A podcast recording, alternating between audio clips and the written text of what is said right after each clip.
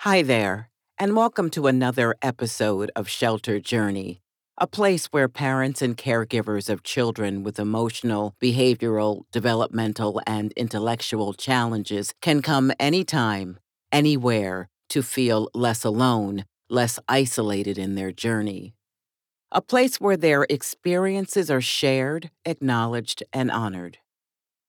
This is also a place for people who may not be on this particular journey, but who want to learn, understand, and be more supportive of the people in their lives who are on this path. This episode of Sheltered Journey is called PTSD. PTSD stands for Post Traumatic Stress Disorder. There was a time when the term PTSD was primarily used when describing the flashbacks, nightmares, severe anxiety, sensitivity to certain sounds, uncontrollable thoughts, and difficulty coping of those who had experienced war and warlike situations.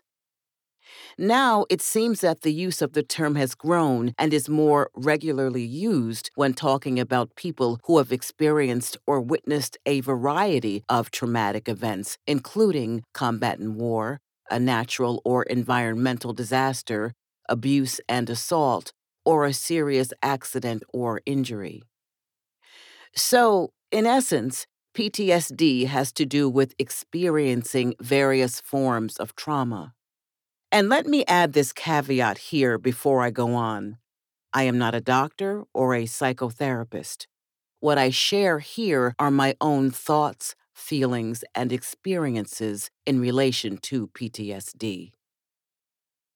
Given what I understand PTSD to be, I've often wondered how it affects parents and caregivers of children living with special needs and challenges. Could we also experience PTSD like symptoms due to past and ongoing events and situations that we live through with our children? If so, how does that PTSD manifest itself in our lives? How would we know when we are experiencing PTSD? What do we do about it? I live in New Jersey, close to the Garden State Parkway, which runs along the eastern side of the state from north to south.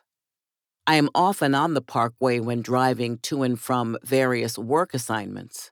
For the most part, it is a beautiful stretch of roadway without any commercial billboards, packed with an assortment of red oak, maple, and other trees that I don't know the names of, patches of purple, pink, and yellow wildflowers, and lush expanses of greenery. This beauty certainly helps distinguish New Jersey from the bad reputation it sometimes gets from the smelly fumes pumping out of factories and refineries along the turnpike near New York City. However, there is an exit on the Garden State Parkway that I absolutely dread. When I have an appointment that takes me on the parkway, I hope that it is before that exit. But oftentimes, I have to go past it, and when I do, I feel as if something is stuck in my throat. I feel a weight in my chest, and a layer of depression settles in. Sometimes I try blasting upbeat music as I drive by to distract myself, or sometimes I just want silence. The feelings usually move on after I am several miles away from that exit, but the amount of energy it takes to get past the exit temporarily drags me under. These feelings started a few years ago when we had to place V, my youngest daughter, living with emotional and developmental challenges, in a group home a short distance from that exit. She lived in the group home for about a year. I remember everything about that exit. How, when you first get off, you have to accelerate across two lanes of merging traffic in order to reach the road that leads to the group home. The industrial feel of the town that eventually blends into a more suburban area. The street that runs just outside the home that is divided by a tree lined median, and how, in order to get there, you have to overshoot the address make a U turn, and then double back and park on the street because the two white full size cargo vans that transport the kids that live there are parked in the driveway. Placing V in a group home for children with behavioral and emotional challenges was one of the most difficult decisions my ex husband and I had to make. But V's behavior and emotions had escalated to a point where she had become a danger to herself. Something as simple as going downstairs to start dinner caused anxiety because I worried about what could happen in the few minutes that I left her alone, what I might find when I went back upstairs and opened her bedroom door. There just wasn't the amount and level of vigilance needed to keep her safe within my home, and I didn't want to risk an unintentional slip up in surveillance that might ultimately result in a parent's worst nightmare. So, I spoke with V's psychiatric team, who originally made the suggestion, and carefully weighed the pros and cons of V's placement outside my home, waited for the placement to be approved, visited group residences in the area, and found a place that we could live with. It wasn't perfect, because perfect was my home, but it was the best that we had seen, and there was an available bed opening up within two days of our visit. I remember our first time there with V to see the place walking up the pathway that led to the front door and stepping into the living room that divided the kitchen and downstairs offices from the children's bedrooms of the home. The smell of freshly dried laundry being folded by one of the staff members who sat with a child that was having a bad day. I spoke to the subdued social worker who had kind eyes and a reassuring manner that comforted V and me. I remember the day we moved her in, using Fun-Tak to hang posters on the walls on her side of the bedroom. One poster was the Beatles' Abbey Road album. Not sure how or why that one was there, because she never listened to the group and I didn't think she was all that familiar with the Beatles, but we had that poster anyway and hung it up. Next to the posters, we created a collage of family photos with V in all of them. My ex husband made sure she had her favorite stuffed animals. For some reason, the one I remember most was one of those yellow minion dolls from the movie with googly eyes behind round glasses and denim overalls.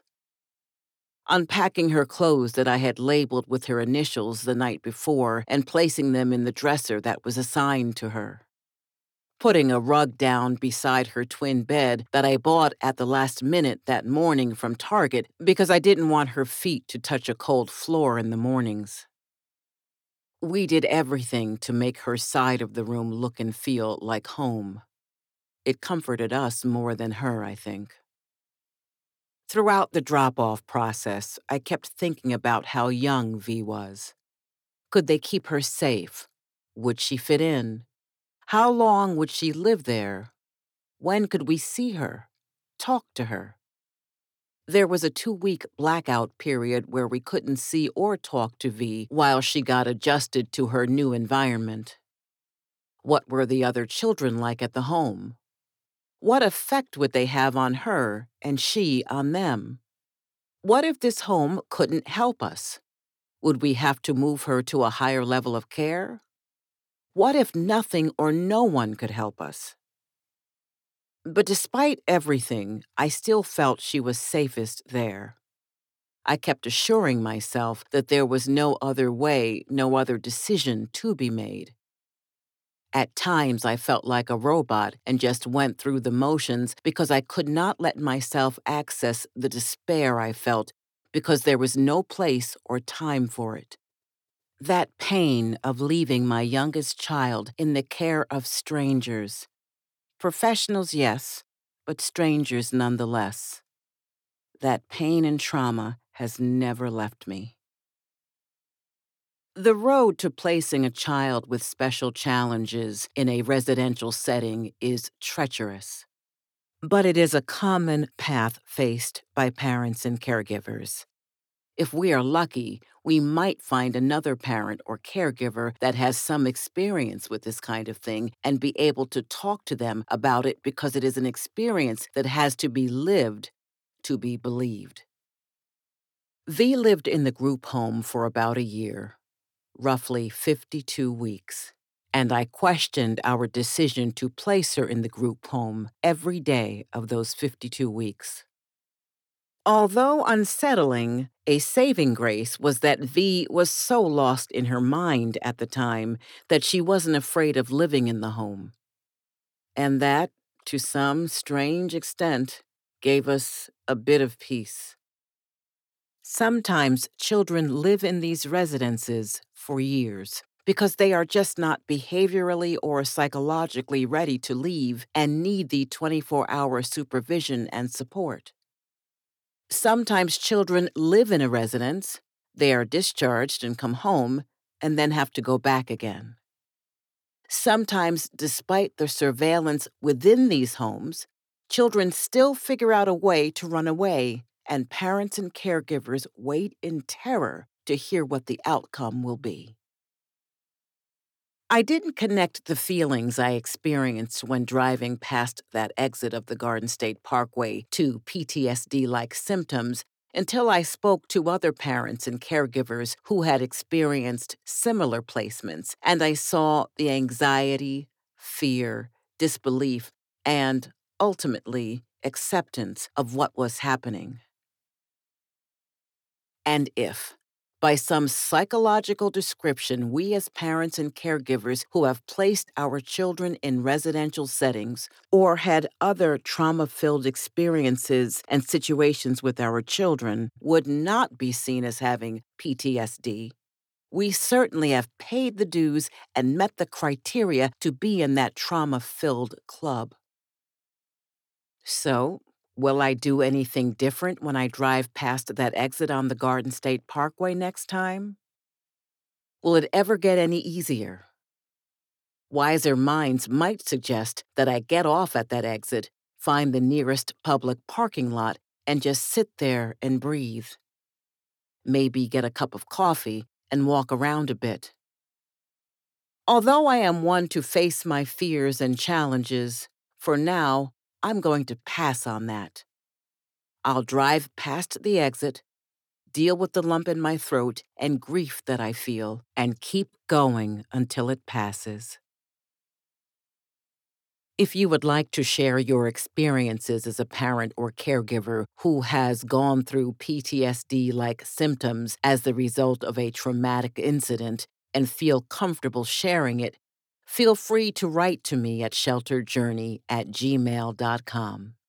That's S H E L T E R E D J O U R N E Y at gmail.com. Your experiences and feedback will be held in the strictest of confidence. Your name or any other identifying information will not be used. This is and will continue to be a safe place for you. One thing that I have learned in doing the Sheltered Journey podcast in the few weeks since I started is just how quickly it evolves.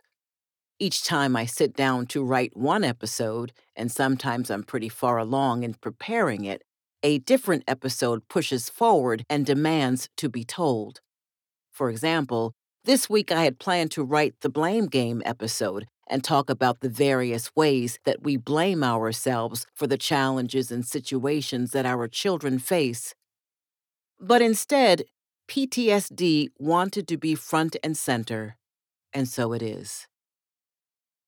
I thought that I would have a section in each podcast for things we as parents and caregivers would like to say, but didn't, couldn't, or wouldn't, but I'm finding that I'll need to be more flexible with that section of the podcast in order to leave room to cover other areas and issues that come up as the result of the emails, texts, and conversations I have with listeners. I try to keep the podcasts at a reasonable length, about 20 minutes or so, so they will be easy to fit into whatever schedule you have. So please bear with me as I show some flexibility with how the podcast is structured. There are moments in support groups for parents and caregivers of children living with emotional, behavioral, developmental, and intellectual challenges when there is recognition through the words spoken, or sometimes it's just a facial expression that provides comfort and reassurance in the most traumatic of times. It is my hope that the experiences I share with you through the Sheltered Journey podcast provide you with that comfort, reassurance, and feeling that you are part of a community of people living through similar circumstances. Our children face different challenges, as do we, but the thread that binds us is the same. And while I can't see your faces, Hopefully, there is some feeling of relief and assurance that you are not in this alone. And if you are listening to this podcast in support of parents and caregivers that you know of or work with who are part of your family, perhaps, it is my hope that with each podcast, your awareness of our issues, situations, feelings, and experiences are better understood and recognized. Finally, I want to tell you about a coping technique I saw a neighbor of mine doing recently. I was out walking the dog and looked across the street to see her gyrating in her car to the rhythmic thumping of R&B music. She got out of the car just as I was turning to head back home and told me that she had had a terrible online meeting and went to the car to listen to her favorite song to shake off the bad feelings that arose from the conflict. She said that she did this whenever she could because it put her in a better frame of mind. So, give it a try yourself. Think of your favorite upbeat music I'd recommend Earth, Wind, and Fire for its positivity, Chaka Khan for unbelievable funk, or ABBA. Yes, I'll admit I listen to ABBA and find that the song Dancing Queen lifts me out of the doldrums.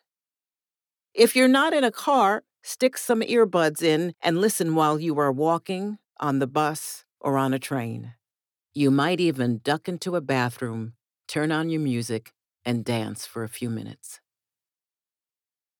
Thank you for listening to Sheltered Journey. Be well.